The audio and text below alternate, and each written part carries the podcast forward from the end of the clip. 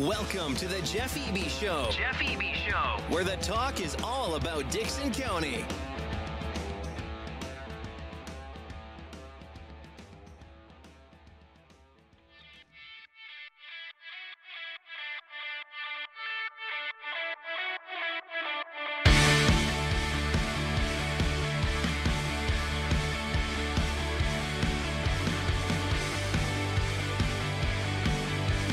We welcome you to this morning to another edition of the Jeff Eby Show, where the talk is all about Dickson County. We appreciate you joining us in today. I'm your host, Jeff Eby. Please like and share this uh, video on Facebook. And if you're watching on YouTube, please like and share this link and give me the thumbs up on YouTube. And we're also available on Spotify. So if you're rolling down the road and you want to listen in, you can just turn into Spotify and you can uh, listen to our show. So today uh, we've got the EMA director for Dickson County, Rob Fischer, on today. We're so glad that you were, uh, you know, take your time out. I know you are busy over there all the time, but um, we're so glad you to come on here and just kind of give us an overall kind of view of how the EMA uh, department works in the county. And uh, so we kind of just want to start just kind of giving a background on you. So just give us a little bit about. I know you're from Dickson County, right? Yes, sir. Uh, born and raised here. Been here all my life. And so, wh- what's your schooling like? well, some rocky roads Yeah, in there. No, like everybody, right? like everybody. Uh, no, I started uh, uh, just like everybody else. Uh, my mom and dad were both in the, the educational system. Uh, my mom taught for uh, uh, Burns Elementary School for 20 plus years, and my dad was also uh, a uh, teacher and the principal of the uh, Dickson. I think it was high school at the time. Oh, That really? was the early 70s, Yeah. like 72, 73, 74. But um, That's when went the, the the new high school. That's when it was pretty new, right? um, he was he was still over there on college. And Oh, Of course, all those schools have changed names so many times. It's kind Right. of hard to catch up with them. But he was the one that was over on uh, Where the middle you know, school is where the now, middle right? school is now. Cool. So yeah, uh, he's that's where they were at. But I started elementary school through uh, all of Burns Elementary. Um, then went, of course, to the, it was junior high. Yeah, I know. Uh, and then went to the high school. Graduated uh, in uh, 1991. okay. Seems like forever ago. Yeah, I know. Tell me about it. Tell me about it. Okay, so uh, you're you're uh, after you graduated. I mean, what did you do then? Um, I was always, well, I shouldn't say always. I got active in the volunteer fire service in the summer of 1988. Uh, I actually joined uh, what was the Dickson County Rescue Squad uh, then as a junior member. Uh, went all through high school as a junior member. Once we graduated in '91, you know, you move up into a senior member. But was with them uh, for many years. Um, worked at Tennsco, uh, like a lot of folks Yeah. uh, in Dickson. Got out of high school, went on my you know senior senior trip, come back, and like Monday morning I was hanging material at Tennsco. So uh, did that at night. Uh, went to EMT school during the day, um, and in 92 i think it was the fall of 92 after i got out of uh, emt school uh, picked up some part-time shifts working at the uh, dickson ambulance service um, also was uh, working as a volunteer with the dickson fire department at that time uh, did some part-time shifts for them whenever they had part-timers if they had some guys that were out on sick time or vacation time uh, and in 93 i was fortunate enough to go full-time uh, with the city of Dickson, Okay. uh, working uh, for them in '93. So I left the the Tensico career and, Yeah. and uh, got into full time uh, fire and rescue. Worked part time at the same time with the ambulance service. Uh, I had a uh, what I believe was a great career uh, at the city of Dickson. Uh, started, of course, as a firefighter. Worked my way all the way up to they had sergeants at the time and then uh, lieutenant training, and then I went to a shift lieutenant, and then I finished up uh, as the shift commander uh, for a shift. Whenever I moved over into emergency management in April of uh, 2013. Okay. So how hard is it the you know the firefighting school? You know, I mean that that's a pretty intense school. Isn't? That uh, it is, uh, and that's one of those that it changes all the time. It never stays the same. You got your constants that you always got to do, but Right. there's always new techniques for this and new techniques for that. Um, it's pretty it's pretty demanding. Uh, when you finish up that rookie school, uh, which whenever we went, we had to go through Murfreesboro uh, at the fire academy then, um, and it was uh, it was six or eight weeks. You know, now those programs are 12, 14, and some of them are 16 weeks Wow. long. So they, they've added a whole lot of stuff to it uh, since I took mine back in Right. the early 90s. Right. Did 9/11 change any of that that training?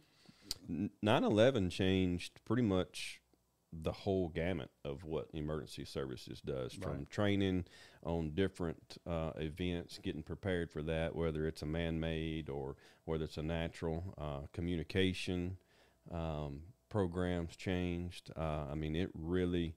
It really changed the way we operate. Um, now we found out after taking some of that that you still had to go back to the old school. Right. It's still, you know, you still can't keep The up with technology Right. all the time. So you, you got to go back old school. But it did give you eye opening experience on how we needed to move forward and and get progressive in the fire and rescue service. Yeah, because I think they found out. Of course, the military. This happens with them too. When like two services come together for the first time, they figure out that the communications aren't right. You know, there, there's a lot of problems when you're trying mm-hmm. to. But in a in an emergency situation like that, I guess there was a lot of lessons learned. It's especially with communications, maybe between the departments and things of that nature. Yes, um, they they put this in your brain from day one uh, in in the fire service that communications is always going to be your weakest link, and it, that is true to this day right now. Right. Um, there's there's always some gap in there. Whether you know you and I may be on the same call, I may have a radio, you may not. Right. You know, or you may have heard something operate on this channel when we're really operating on this channel. Right. So communications is always um, your your weakest link in the program. Um, but it's like anything; it gets better and better every day. Sure, sure. But yeah, the more you train and the more you operate with, uh, you know, different elements within uh, e- even the county, like with with the cities and things of that nature, because in an emergency situation, everybody's got to be on the same sheet of music, sort of Yes. say, right? And, and it, sometimes it's really difficult to get there. It's uh, it's it's it's extremely difficult to get there, uh, but everybody does a good job. And I think one of the i i that I can remember was the Joe Daniels uh, case, where there was a lot of different um, uh, entities that came together, a lot of different agencies that came Yes. together. How do you think that went overall? I know it was what we were there maybe a week or maybe two weeks. I can't remember. the the initial for the initial event for that day we were on scene there uh, for four days Yeah. um, we had very good communications um, throughout the whole operation um, but anytime you're dealing with uh, a missing child or a missing persons you know you don't know. Did it was one of those you know did the child walk away? Right. was he abducted? You know you don't ever know. So um, you have to treat that always as a law enforcement type issue Right. because you don't know if there was foul play. You know it, it could be somebody just basically walked away and, and never showed up but Right. you know somebody could be abducted. So you have to kind of treat that as a law enforcement issue. Um, and of course anytime there's a law enforcement issue there's information that is given out and then there's information that's not shared just strictly Right. for security of the case Right. so anything that was able to be given out, we were able to disseminate that information and get it to the folks that uh, that needed it. We had a lot of, of course, emergency personnel that was there, both local, state, federal, you know, in town, out of town. I mean, they were coming from everywhere. Uh, we had a lot of uh, private groups that were Right. helping Like search and rescue well. people that came in. Yeah. Mhm. And we were able to plug them into our system uh, relatively quick and be able to communicate back and forth with them. Yeah, you know, being there, I saw where you know there, it was m- mind blowing when you drove up to the site how many people were there, you know, and how many agencies were involved. Yep. But it seemed, you know, while I was there, that everything ran fairly smooth. It seemed like people, you know, knew what they were supposed to do, and and you know, kind of everything was coordinated pretty good. Yes, sir. Uh, I'm sure that that's what a lot of people take away whenever they see some type of large scale incident like that. It it probably looks like just Chaos, yeah, know, chaos yeah. going around, but there is actually a pattern to it, and everybody's doing what they're supposed to be doing. Um, but I, outside looking in, I'm sure it looks like just a bunch of ants running around. Yeah. But but there is a pattern to it. Now, who who who was the controlling agency on that that whole thing? Was it was it your department? No, uh, we weren't the controlling agency. Of course, you know we we always have the presence of to where if it's a missing persons, we treat it as a law enforcement issue. So we always let law enforcement be the the command leading agent, control yeah. leading agent of that until they determine otherwise. you Right. know. Uh, so if that was, of course, you know, then it was Jeff Bledsoe. Uh, Right. he was the sheriff at the time, so he was actually The you know, lead agency. lead agency that was with that, and of course, everybody else kind of had a. We had a uniform command to it. Everybody in the command staff knew what was going on, but we were kind of taking his lead Right. on where we needed to go off of the information that was coming into us. Right. And so, and we talked about this a little bit off camera about the plan, the plan the county. And I know as a result of 9/11 and some things later that you know these agencies begin to develop these plans in case of these emergencies, like mm-hmm. you know school incidences or you know missing persons or whatever like that. And that's something that you work with TEMA to kind of put together for our local situation here in Dickson County, right? Yes, sir. Um, we are required uh, to have a BEOP, Basic Emergency Operation Plan. Every county in the state's required to have that.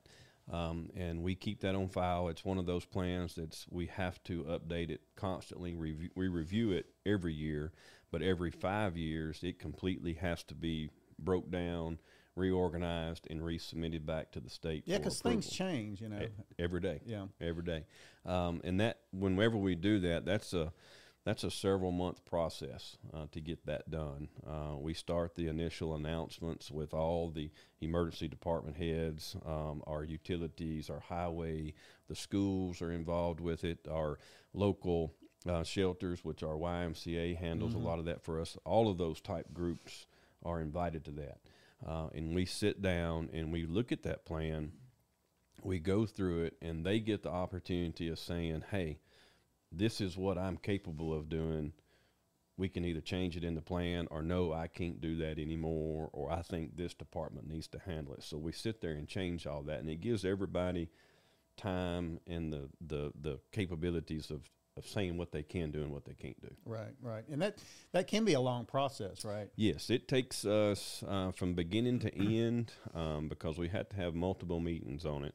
Um, it's it's about a six to seven month process. So whenever that year anniversary comes up, we start a year out. I don't ever want to take it long enough to where oh we're right here at the Yeah, you know no, we're right. right here at the ninth hour. You know I don't ever want to be that way. So we start the process a year out. We get it done, and we usually have our plans submitted four to five months before it's due. And that's submitted to TEMA. That's submitted to TEMA. Uh, their staff reviews it, their planners review it, and if there's something in there that they think may not fit or that we need to change, they'll call us or they'll send us an email and say, hey, you know, what about this? What about that? And if there is a change to it, we have to go back with that group again, discuss that change, and then resubmit. And I, I assume that from TEMA, it's all rolled up into FEMA, I guess, into a It's FEMA the- plan. They they all it's it's it's all part of it. Uh, they they maintain our plans and they have one for everybody in the state. Right, right. And then right, on top of that, we do the mitigation plan as well, which is the same process. Right. Uh, that's the one. That's the mitigation plan is the one that truly ties you in with FEMA and the federal disaster dollars. Um, if you don't have a approved FEMA mitigation plan and you were unfortunate enough to have some type of natural disaster in your county, there is some limitations of Right. what they can and can't do. So the, the, the mitigation plan then tries to foresee things that are going to happen and come up with ways to deal with that or prevent that or whatever, right? Yes, sir. Uh, it's the same process as the BEOP plan. We get those stakeholders involved. We we sit down and we actually look at the track record of what's happened in that last. It's a five year plan as well. So we actually look at that track record of what has happened the last three to four years. You know, if we've had multiple tornadoes or if we've had multiple flooding events or, you know, whatever it may mm-hmm. be we look at that track record and see what can we do to change it in the future. You know, can we move this here, or you know, if this is a constant place of flooding and it's got a 24 inch drainage pipe, what if we put a 48 inch drainage Right. pipe in there? Right. So those stakeholders get that time to look at that, review it, and say, hey, this is what we think would help this problem. So you put that in there and you list those plans and you list those practices that you may want to change. And if any federal FEMA dollars comes available, you can actually apply. The, the, the government entities can uh, can apply for those federal dollars to be able to offset the cost of upgrading that 24 inch culvert to a 48 inch culvert or making a wider bridge or a shorter bridge or things like that. Okay, cool. We're gonna we're gonna take a break, and when we get back, uh, I want to talk a little bit about how how your department is organized. I think um, people are interested in seeing kind of the whole organization there. So Be glad to. stay with us. Uh, we'll be right back with Rob Fischer.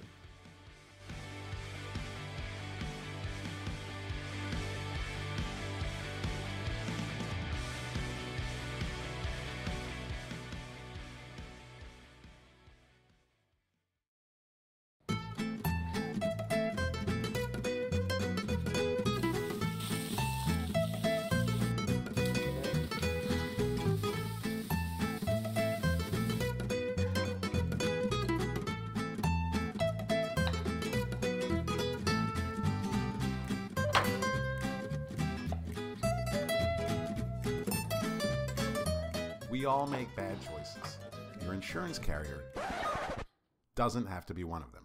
Make a choice you won't regret. The foremost choice. Are you looking for your dream home?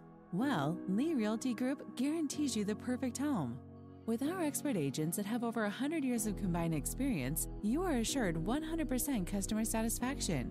If you are buying or selling, Lee Realty Group is your local veteran owned real estate company.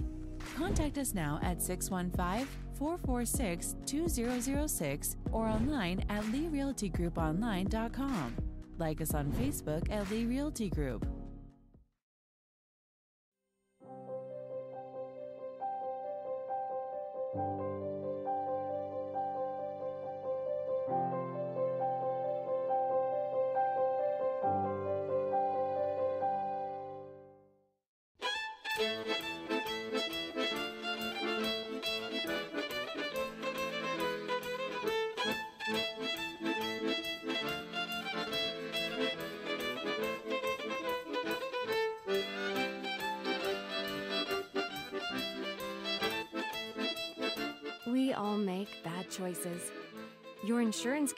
Doesn't have to be one of them. Make the choice you won't regret. The foremost choice.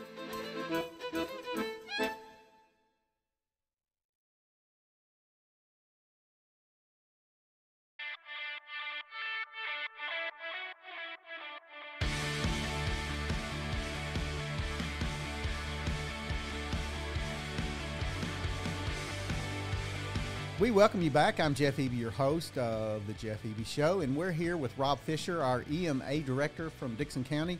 And before we went to break, uh, we were talking a little bit about the planning and th- everything that, w- that we do with TEMA. But I want to shift gears just a little bit and kind of talk about your um, your whole um uh, department, how how it's kind of made up, and how how you work with other emergency uh, uh, agencies in the county and stuff. Okay. Um, the emergency management department, um, we have it now. It's broke up in, in three different divisions. Uh, of course, we have the emergency management side, um, and then we actually have the fire rescue suppression side that we, was created in 2018. Whenever we got in the fire service to protect the uh, southeast corner of Dickson County, and then we actually have a um, the Dickson County safety side as well. Um, the, our the county is big enough with enough employees that we have. We actually have to have a safety director within the county, which I fill that role as well. Uh, I do have members of my staff that uh, do the safety inspections. We inspect every government building that the county owns Okay. um, every 30 days, uh, like all of our ambulance stations, fire stations, um, sheriff's office, the jail, courthouses, uh, schools. We're in the schools every 30 days as well. Um, and then, of course, you know, the fire suppression side. Uh, at this time, And you're looking for all like fire extinguishers that are up to date and stuff Yes. like that, right? Yes, sir. Um, we inspect the fire extinguishers, make sure everything's up to date, uh, make sure there's no storage closets or Achilles heel. Yeah, right, everybody. exactly. everybody wants to store stuff in closets that they ought not to. So, Right. uh, we look for things like that, especially in our schools. Uh, we also look at you know the plug covers. You know, you'd be surprised how many plug covers Yeah. get broken and missing. So we look at things like that, stuff that ordinary folks aren't going to be looking for. Right. Um, and we, all we do is we report that to the the department head or to the principal of school or whoever it is, the sheriff. Um, we give them the write up, you know, or I shouldn't say the write up. You know, we just we just let them know Recommendation, You know, this is a recommendation. This is the code or the violation, um, and we give them thirty days. You know, to and then they we send them a uh, a safety report of their facility. So if there is a infraction, we we document what it is.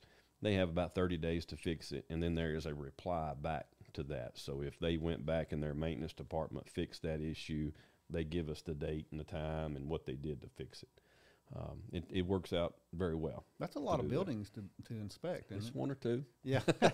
it's one or two. so imagine if when if you get through in 30 days, uh, at the end of 30 days, you're starting back over It's- again. It, that's exactly right. Um, Yeah. Because we do the all the landfill, the convenience sites.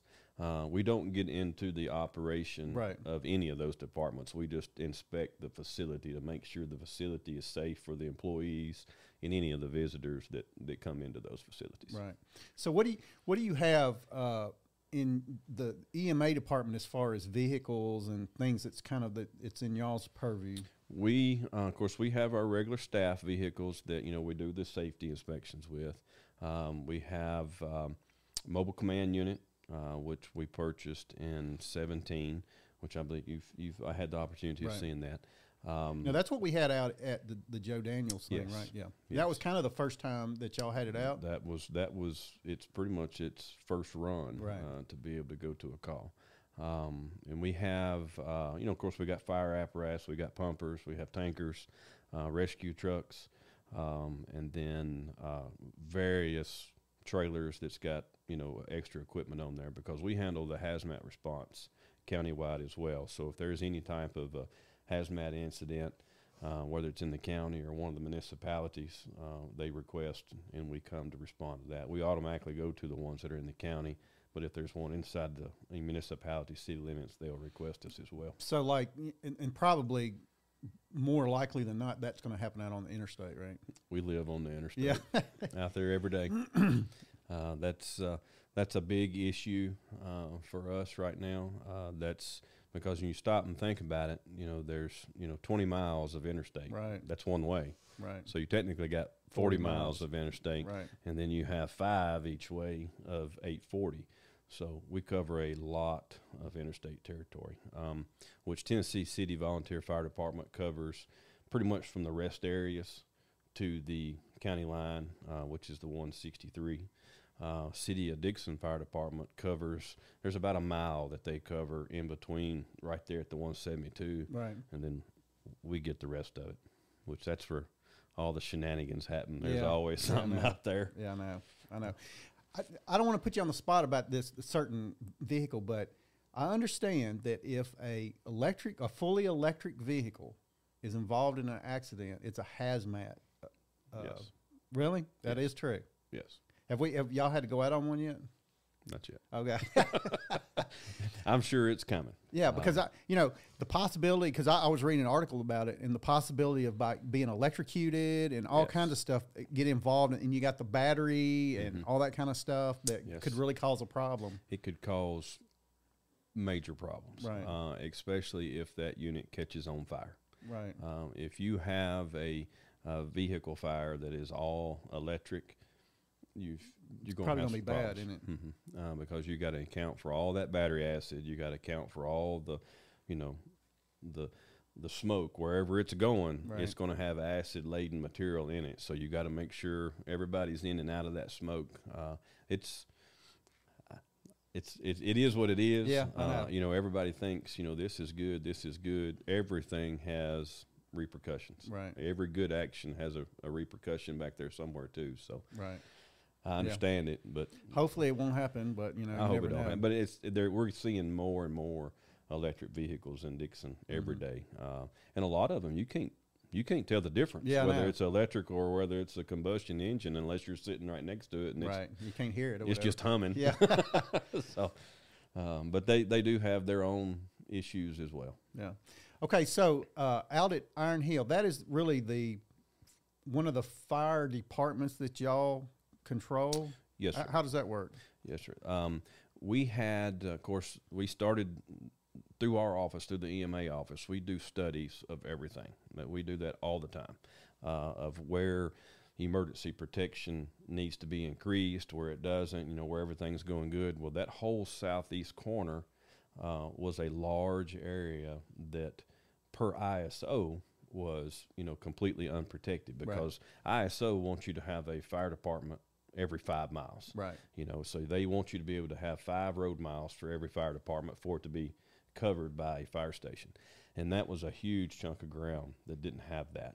Um, Now, what happens when when a when a fire station is put into an area, and then you uh, uh, apply for an ISO change? Then what happens is everybody's homeowners insurance goes down as a result of protection from that fire station or whatever. Yes and no. Yeah. Okay. because it is truly up to your homeowner's insurance to give you that credit or not. Um, and and we have seen that as well. I mean, we we we get calls all the time about my homeowner's insurance is extremely high, and I've got a fire department that's four miles from my house. You know, but it's it's really up to that insurance company to make yeah. The change. that change. Right. Um, and and you know it's it's up to them. You know the county is doing everything they can do to put the pieces in place for you to be able to get that benefit. But at the end of the day, it's up to that insurance company to make that recommendation to, to bring it down. Um, just because ISO gives us a grade of five or six or whatever it is doesn't mean that you're going to get it per your homeowner's insurance. That's the reason why, you know, we always tell everybody, you know, it's up to you. You know, you shop around, you know, Right. get some, you know, get some stuff or get, you know, other other insurance companies to quote it um, because we see that now. Right. Uh, we've got that uh, the Iron Hill station. It's been in operation since um, the fall of 18, spring of 19. Uh, we're an ISO of six, which is that's awesome. Yeah, it is. for It makes a big difference for a rural community to Right. have that. Uh, so that's six within five driving miles of that. But we still have citizens that live two, three miles from that station that their insurance company will not honor that and Right. still has them at a nine or a ten.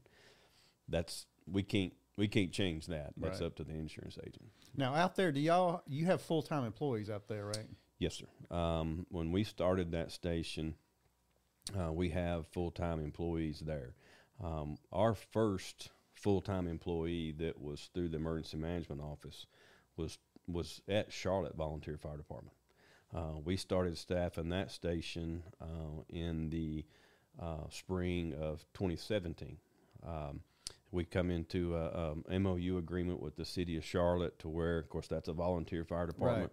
Um, got a lot of county buildings that are unprotected. Right. You know, of course, you know you got three schools, you got the jail, so there was a need to have Mm-hmm. a full time fireman there to to help, you know, reduce any type of risk. So, uh, Charlotte at the time was not, you know, in the position to to put a paid staff there, so it was voted through county commission to create that, which thank y'all Yeah.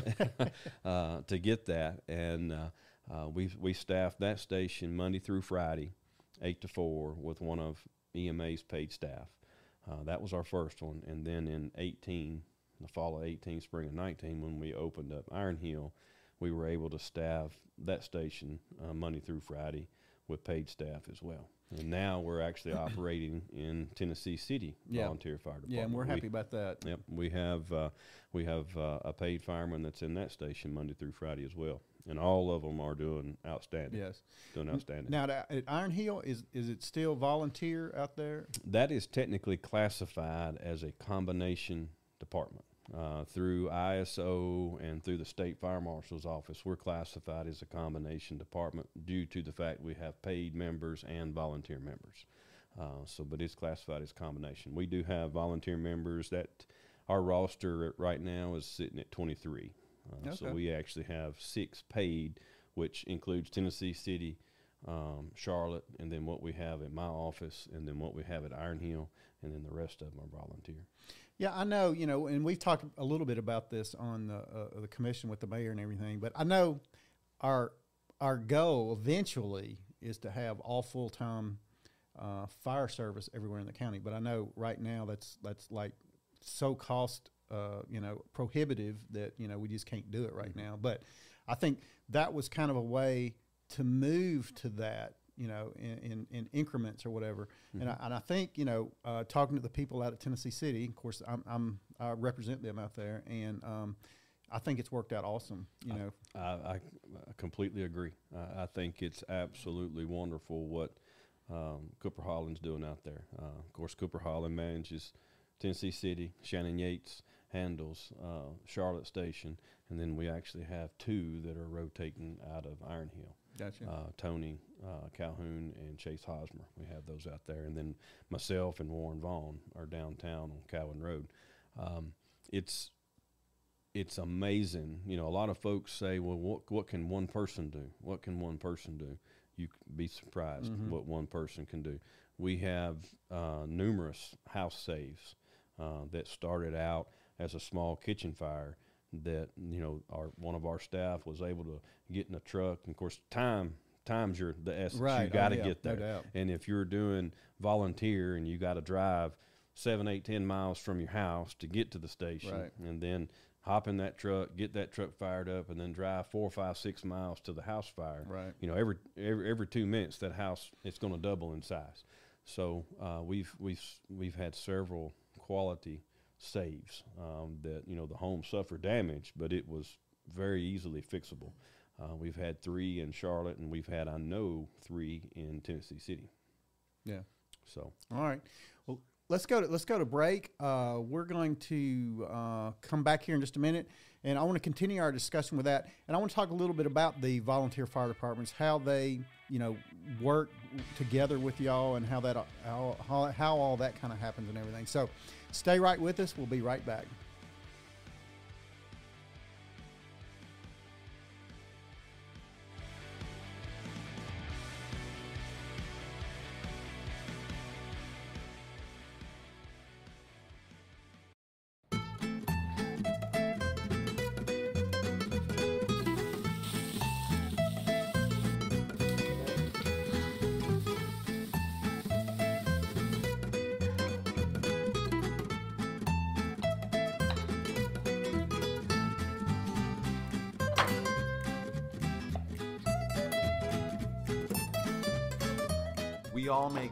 Choices. Your insurance carrier doesn't have to be one of them. Make a choice you won't regret. The foremost choice. Are you looking for your dream home? Well, Lee Realty Group guarantees you the perfect home. With our expert agents that have over 100 years of combined experience, you are assured 100% customer satisfaction. If you are buying or selling, Lee Realty Group is your local veteran owned real estate company. Contact us now at 615 446 2006 or online at leerealtygrouponline.com. Like us on Facebook at Lee Realty Group.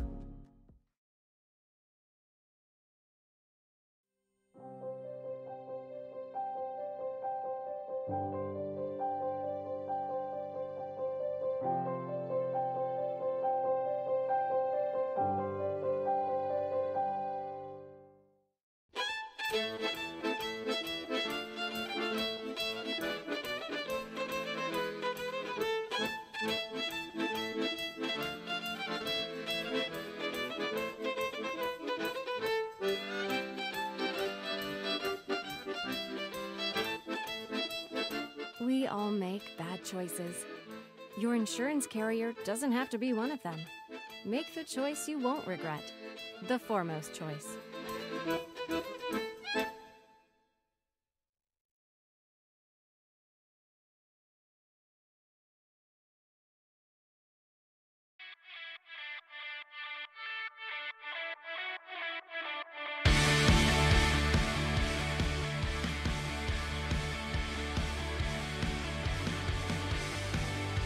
We welcome you back to the Jeff Eby Show. I'm your host, Jeff Eby, and we've been here with uh, Rob Fischer talking about all things EMA, right? And uh, before we left, we were talking a little bit about uh, kind of uh, the Iron Hill project out here and how we've the the, the county has been able to put um, you know full time people in some of these volunteer fire departments and everything. So.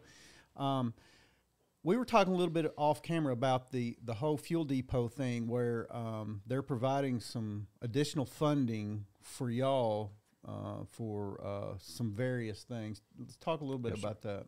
Yes, sir. Uh, they, whenever they come into town um, and and started their process, they they actually toured our stations, uh, the city of Dickson's fire department stations, Burns, and all those to kind of get an idea of what type of equipment we had, uh, if there was any you know new needs for anything, um, and you know, it's like anything. This fire suppression equipment changes every Right. day. Uh, it's, it's there's always something changed, and of course, to keep to get your full credit, your ISO credits, you know, all these engines, they they've got a shelf life. You know, you know, ISO counts it to where you know if it's this year old, you can get this. If it's new, you get this type stuff.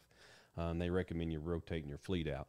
Well, our fleet was, you know, it's still good equipment, but it's aged Oh, yeah. equipment. So the the the decision was made on, uh, I guess, at their behalf of you know uh, giving the county some funds to buy emergency equipment. So we were able to purchase one pumper for the Iron Hill station. At the same time, we bought the other six, you know, for the other volunteer fire Right. departments.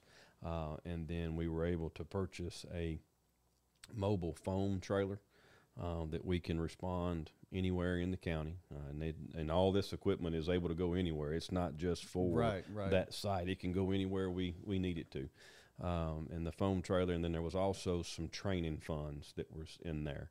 Uh, Now, what's, what's the phone trailer? What is that? the phone trailer, of course, you know the the fuel depot has its own phone system, which Right. is it's top notch.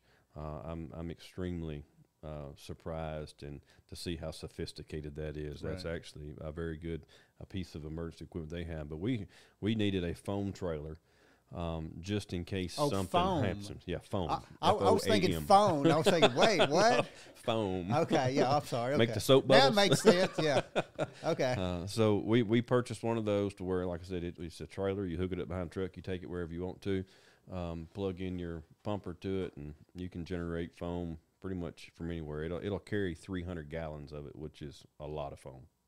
Now that's different because you know we hear you see these commercials about the I guess it was the old foam that caused Mm-hmm. some problems with uh, some um, people in the fire uh, uh, Mm-hmm. Yep. uh, industry or whatever, but that's all changed, right? Yes, they uh, there's new foam being created every day, and which is a, it's a good thing.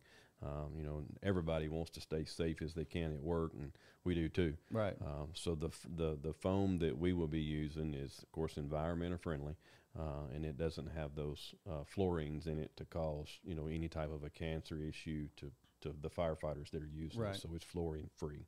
Okay. So All right. So that's pretty much. So they so they're doing that, and then I guess they're they're providing some additional funding for training and Yes, uh, some other things or whatever. Yes, sir. Um, there was uh, funds in there for training to send uh, some of our staff uh, to Texas. We're actually sending them to Texas A&M, the TEEX facility, uh, which is the the nation's leading, you know, bulk storage, Right. fuel, fire. Uh, training ground. Uh, they do it all. They do the the pipeline. They do fuel tanks. They do aircraft. You know, they do it all. So we're we're sending two different groups down there. We'll start that in the end of June uh, with uh, four staff going down there for a week, and then we'll have some going in August, and then we'll have some going in October. Uh, we've got about 10 to 12 total staff members that will be going down there. Uh, some of them are from my, the bulk of them are going to be from my staff because Right. we actually cover the, the territory that's out there. But Right. We've got some members from other departments that are going to that, that will be coming to us if we need the help. So we wanted, you know, one or two of their guys Sure. to be trained as well. Sure. And they're they're funding all that pretty much, right? that that was part of those funds that they gave us. Uh, they gave us that pool of money to be able to buy the truck, buy the foam, and then send those guys to, to school down in Texas. Cool, cool. Okay, so in the county we have how many volunteer fire departments?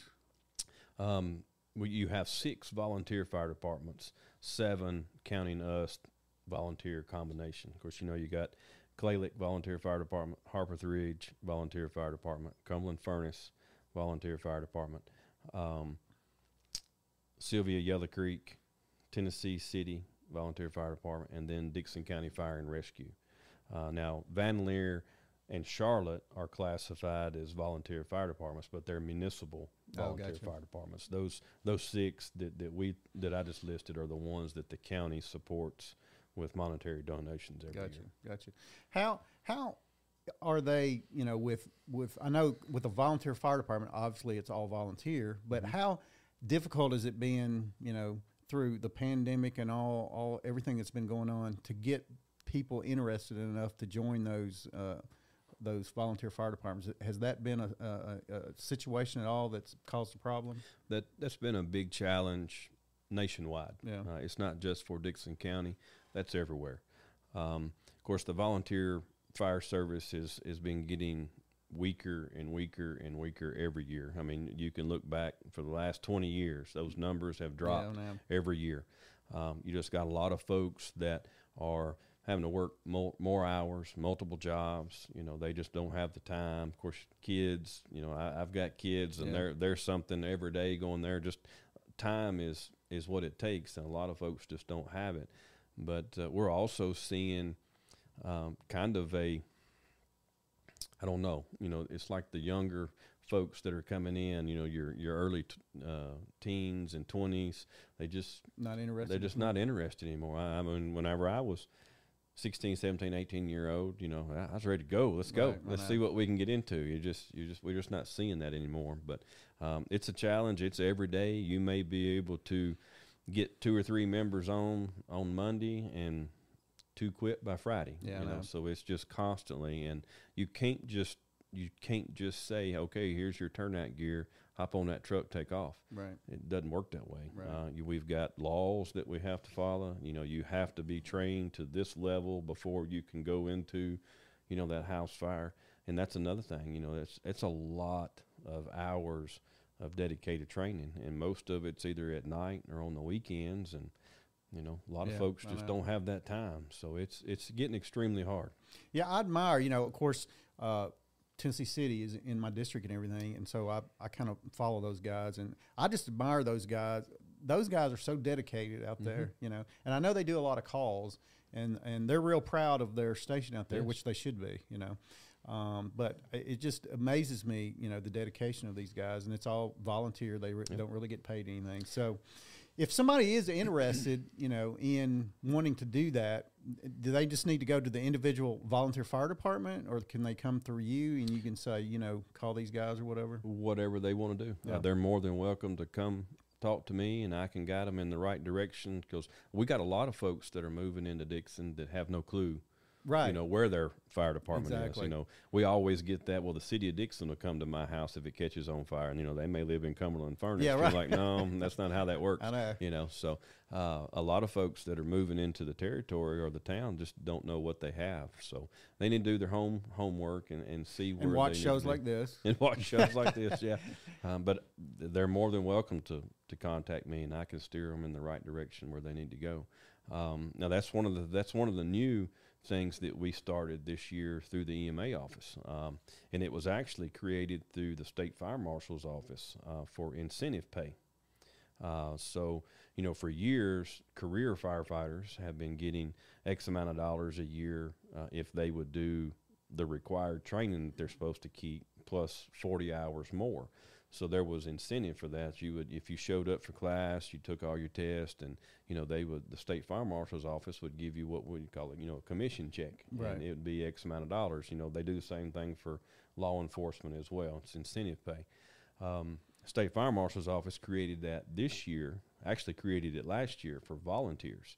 So if a volunteer fire department member can show that he or she went to 30 hours of approved training um, and get all that documented and get it submitted to the State Fire Marshal's Office, they're eligible for a $600 check Cool. through State Fire Marshal's Office and the, and the commission Right. um, since we have so many volunteer fire departments in the county, it would be hard for each one of them to host their own commission training because Right. it has to be submitted. They have to approve it. check all the boxes and say yes, this is a good one. You can do it. So we took that upon ourselves with the you know permission of the mayor, um, because we have to put staff to that. So we wrote the program. Uh, we submitted the program to the commission. They approved it. All of our classes are approved, uh, and we're hosting that for all Okay. volunteer fire departments in the county. So they all know the days that are training. Uh, we train on a on a uh, Tuesday night. I may have my days backwards. My days start to run together. Yeah. But we train either on a Tuesday night from six to ten, and then a Wednesday from twelve to four, and then we'll do a Saturday uh, from eight to four. So there's ample time for these guys and girls to get their hours in. We we retain all the documentation. We submit it to the state. That check will come into the county, and then the county will disperse those funds to those members. And that was, I think, that's a great opportunity Yeah, for the volunteer firemen to get get some money for Right. you know for putting in their time. It's nowhere near enough, but they Right, I get some money for putting in their time. Plus, it counts for that fire department's training. So every hour that that member trains, it goes to that fire department's count to help lower the ISO of that district. Cool, cool. Now, uh, uh, you know, like a Tennessee uh, volunteer fire department, I know they do a lot of calls. Yes. You know, I, I I talked to Mike Grant there, who's the fire chief. Shout out to Mike. Um, and they do a ton of calls. Yes, sir. They run know. a bunch. and uh, it takes a lot of volunteerism, you know, to be able to do that. You Mm-hmm. know, but those guys are dedicated. Now, of course, I'm sure the other ones are, but I, I only have really knowledge of what goes in Tennessee. You know, Mm-hmm. They- Tennessee City. all the volunteer fire departments do an excellent job. Um, there's you can sit here and say they do a fine job all day long, but until you see what they're doing, it's you just don't understand it. I mean, for guys and girls to get up at two o'clock in the morning Yeah, out of bed to go fight a house fire that's going to take four or five hours to do. Go home, may get some breakfast, may get a cup of coffee, may even not get to take a shower, and then go to work eight hours a day, Right. and then start it all over again. That takes a lot of dedication, really and I'm proud of them. They Yeah. do a good job. Now, what's the difference? Because we have a rescue squad. What's the difference between the rescue squad and the volunteer fire department? there's technically nothing difference Okay. with them. Uh, all that is that was kind of a name change for them. Uh, for the rescue squad, it was the Dickson County Rescue Squad, which they were founded. It was six, 1968, I think, in Dickson County, um, and that was it was just a name change. They changed their name. I can't remember right now. It's probably been you know, 10 years ago or so, they Okay. changed their name from the Dickson County Rescue Squad to Dickson County Fire and Rescue, which a lot of folks think that that's the entity of Dickson County government, which it's not. Right. You know, they're, they're their own volunteer fire department. They just kind of share the same name. Right. Um, but it was just a name change. And I think some of it had to do for uh, federal grants. You know, there was certain grants that only rescue squads could go after, and then there were certain grants that if you that you, if you were a true fire department, you could go after. So I think that kind of stemmed some of it for them to change their name to go strictly as a you know Dickson County Fire Gotcha. and Rescue. Now, do any of the the departments, the volunteer, do they have uh, ambulances, or, or does that all come from the EMA, your department? That all comes from the the ambulance service division. Okay. Uh, of course, Donnie Bear, he's the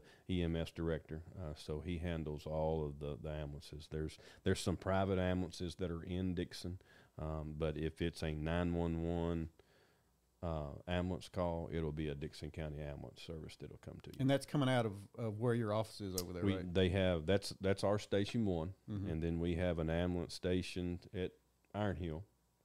We have an ambulance at Burns Fire Department. We have an ambulance uh, stationed in White Bluff Fire Department. We have one there in Charlotte, and then we have one in Vanleer Gotcha. Fire Department. Gotcha. But that but that's still controlled by the by the EMA department, your department, pretty it's much. not it's not controlled by my EMS and EMA they're they're in the same building, but that's that's actually two different divisions. Gotcha. Gotcha. Gotcha. Okay. All right. We're going to take one more break, and when we come back, we're going to kind of wrap it up. Uh, and just, for, you know, if you have any other information you want to give out to my audience, that would be the time to do that. So we're going to take a break. We'll be right back and uh, with Rob Fischer.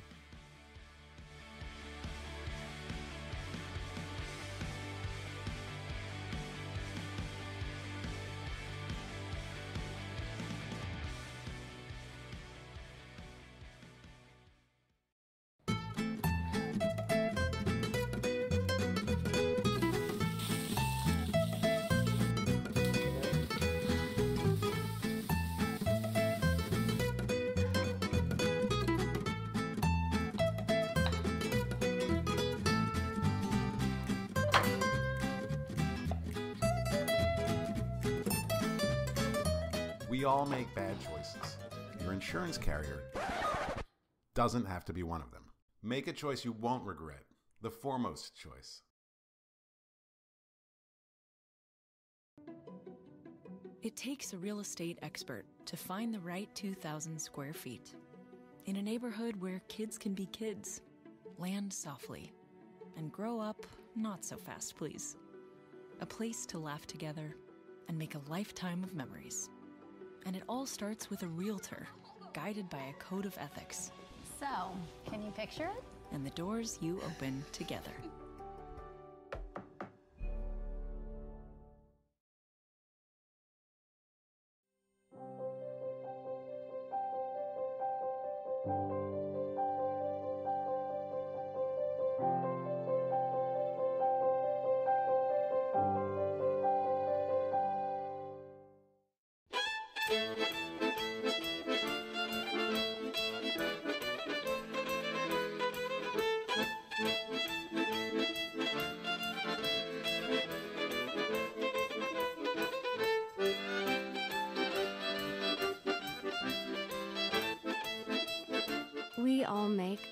Choices. Your insurance carrier doesn't have to be one of them. Make the choice you won't regret. The foremost choice.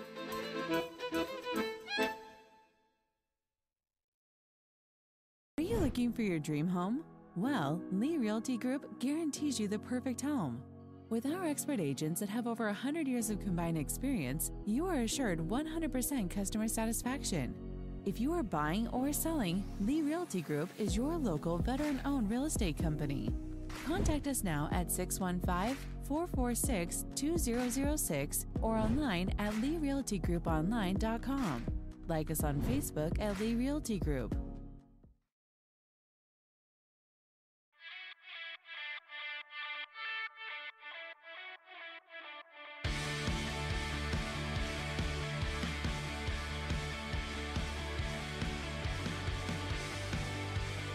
We welcome you back to the Jeff Eby Show. I'm your host, Jeff Eby, and we've been uh, talking with uh, Rob Fischer, our EMA director, and uh, we've covered a lot of a lot of topics. But I kind of want to talk a little bit about these kind of disasters that we've had recently, which was the tornado that, that went down Merle Road, uh, which was pretty devastating, actually, sir.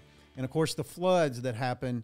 And it seems like we're getting more of this flooding. You know, I don't know, uh, I, I don't know why, but it seems like we are. You know. Yeah. Uh, we we've we've been tracking that as part of that mitigation Right. thing that we talked about. Uh, you can see it every year. Our flooding events have gone up uh, considerably the last three years, um, and a lot of that I think has got to do with construction. You know, every time you add asphalt or you add a roof, you know, water's got to go somewhere. Right. There's no more ground for it to absorb into. So I think I think that's going to be an ongoing issue from now on out. It just how bad is it going to get? You know, that's up to Mother Nature and Yeah. how much rain we get. But uh, um, August of 21, uh, when we had that flooding event on that Saturday morning, that was uh, that was. It's hard to it's hard to visualize that and it's Yeah, hard to explain it. Uh, it's one of those you know you have to be there. You know you can see videos all day long and you can listen to whatever i got to say all day long but Right. until you see that with your own eyes it's hard to grasp how devastating and awesome water can be. Um, Yeah, I don't know if you saw that one video that, that they had, and it was like uh, you could just see the rise. I mean, it all happened in just minutes. You could just see Mm-hmm. the water just rising up, and it was like you know, there's nothing you can do about it really at that time. You know, Yep. Um, that morning, of course, we're I'm in constant contact with dispatch. Uh, they, they, the girls and the guys down there always giggle whenever they call me at two o'clock in the morning. You know, you can always hear them. yeah, Hey, sorry to wake you up, but we got this. So, uh, a good group of folks down there. But they started calling me um, early that morning with some events that was happening in Dickson. You know, uh, this road was flooded, or that road was flooded, or you know, we've got a car that's off in the ditch, and we got fire and rescue to it. But in a matter of less than 10 minutes, it went from there's no way in the world we can call you. We're just going to send you all this stuff. And we, it was everywhere, everywhere. You, you, we were sending crews from one to another. They weren't even getting really through yet. They weren't even able to pick up and get their equipment somewhat organized back. They were just flinging it on whatever they could fling Right. it on, just so they could go to the next call. And, and get the folks that were trapped in these either the flooded homes or a flooded car or you know, like some of our own folks you know you had uh, uh, some of our own sheriff's deputies you know Right. Monzon he was him and his family was up on the roof of their house you know so know. it's uh, it and, it and it happens like that Yep. um, the, that morning, you know, we we were taking care of the calls that were coming into Dickson, and I know your district, Tennessee City, those guys. I mean, they were just one right after the other, and Yeah. and I, I cannot remember the number of folks that they pulled out of either buildings, homes, or out of trees uh, that morning, um, but uh, they were they had a lot they had a lot. So we were we were keeping up with that. Uh, the city of Dickson had several calls going on at the same time, uh, and at the same time we were getting rumors. Hey, have y'all seen Waverly? Have y'all seen anything out of Waverly? Couldn't ever call them. We I tried through our EOC to call them Right. uh, and their EMA director and some of their folks. There was no phones. The phones weren't operating. Radio traffic wasn't coming out. Communications. It goes Mm-hmm. Yep, right back to exactly. they wound up having you know a, a tower got hit, an AT and T tower got hit. You know I think they had some problems at their nine one one center.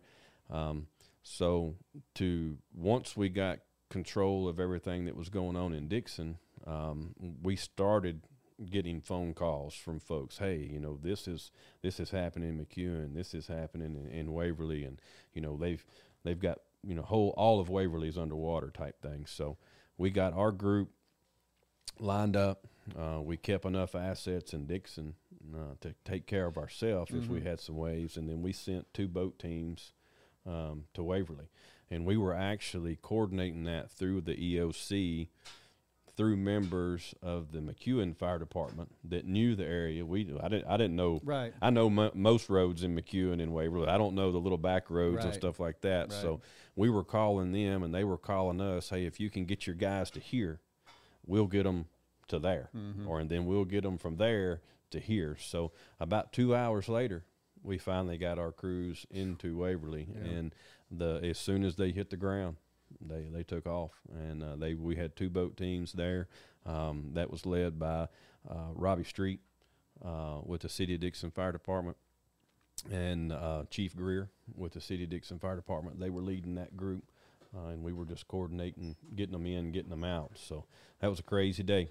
I know. And It's still, I mean, to this day, it's still not fixed. There's no, it, if you drive down to Waverly, it still don't look that good. Mm-mm. You know, there's still and- a lot of damage. And you know, and I, I've said this before. You know, when something like that happens, you know, everybody that wants to get the photo op shows up, and you know, we're we're going to do all this, and then you know, six months later, uh, where are the where are the people with the photo op? You know, yep. Uh, we got that finished up, and then December morning of you know twelve eleven is when we had the call for the tornado. Same thing. Yeah. You know, dispatch calling me early in the morning. Hey, we've got this, we got that. So we started organizing our groups um, to get them in there. Uh, we started calling in some other folks with the sheriff's department, and the Dickson County Fire and Rescue Squad was sending assets into the into the area. Um, and that tornado wound up on Merle Road. You know, Merle Road's got several big, large, what I call S curves. Right. You know, you, they make Yeah. so snakes the way through there. right? The way that tornado come through, it pretty much hit from one end of Merle Road to the other because it, it just went way it went through those you know, those curves. Right. Um, and you know, we were extremely fortunate there um, that nobody got you know I know. If you, yeah, if you saw the devastation, Yeah. you're thinking, surely somebody, you know, you know, uh, we had some bumps and bruises Yeah. and some scratches and some cuts, um, but thank God nobody yeah, nobody got killed. Um, but uh, the community has worked excellent. Uh, we've had a lot of volunteer groups come through there, and it's kind of like what you just got through saying. You know, the day of, there's people coming from everywhere. You know, ten days later, there's still people there. You know, two weeks later, there's still people there. But Yeah. you know now. Yeah, Everybody's kind of gone, right. so uh, I know, and I know there's a lot of uh, homes that are still in the Merle Road area that need some help with some debris cleanup as far as you know cutting and moving because it's you know there's some of those homeowners that had like six and seven acre lots and they were all woods Yeah, and all the woods are gone. I mean, so it's I don't I don't I couldn't even begin to think on how to try to clean up seven acres of you know just all laid down lumber, but um, you know it's got to get done. Yeah. Um, you know, and there's we try to help and organize as much as we can, um, but as far as the government side of it, you know, we're kind of limited to what we can do. Right. You know, if it's not on the road and it's not on the right of way, we technically, you know, can't come on your property Right. and, and remove anything. Or, you know, I know that tree may be a hundred feet off the road, but we, by law, we technically can't get that piece of equipment on Right, there and, don't drag it, understand and they don't understand it. And, right. and I, I get it. I'm sure they get frustrated too, seeing that equipment go by and you know they can't do it. But by law, we we technically can't. Right, right. Well, listen, uh, we we got to wrap up the show. Uh, really appreciate you taking your time. I think uh, we've really educated the our our audience here a little bit about how how your uh, organization works and how you are so vital to you know our county and, and protecting us and, and providing all the services you have. So Thank you. I really appreciate it. You know, I've worked with you on the commission and all kind uh, in other areas, and I just really appreciate what you do. Thank you. Uh, we're, we're thankful that, that that that you're in that position and that you do that. So. Thank you very much. Thank you for having me. Yeah, it. and we want to just say a little bit about you know we had an officer that passed away, and uh, we, uh, Zach, and we wanted to just honor him, Zach McKay, and um, today, and send prayers to his wife Jennifer. I know they're going through a hard time right now, and so we ask that you just pray for this family. Uh, it's a big loss to our community, and uh, I know that our community will come together and, and support his family. So we just want to let you know that, and we thank you for. Uh, tuning in today. And uh, next week, we actually have Bob Clement, who was uh, a congressman in in um, Tennessee. He's going to be up next week, so stay tuned. Uh, we'll that'll be a great interview, And so we look forward to that. But thank you for watching. Please like and share this video. Uh, that's this is how we get the word out. If you like and share this video. Uh, we have a lot of new people moving into the area, and uh, we're just trying to provide in- information for those new people to know where to get services, who who provides what services in the county. So, so um, we're just trying to get the information out. So, please like and share it. If you're on, if you're watching on YouTube, please like and give me the thumbs up. And uh, also, again, we're on Spotify, so you can watch it as you're driving down the road. So, thank you again, and uh, we will see you next week.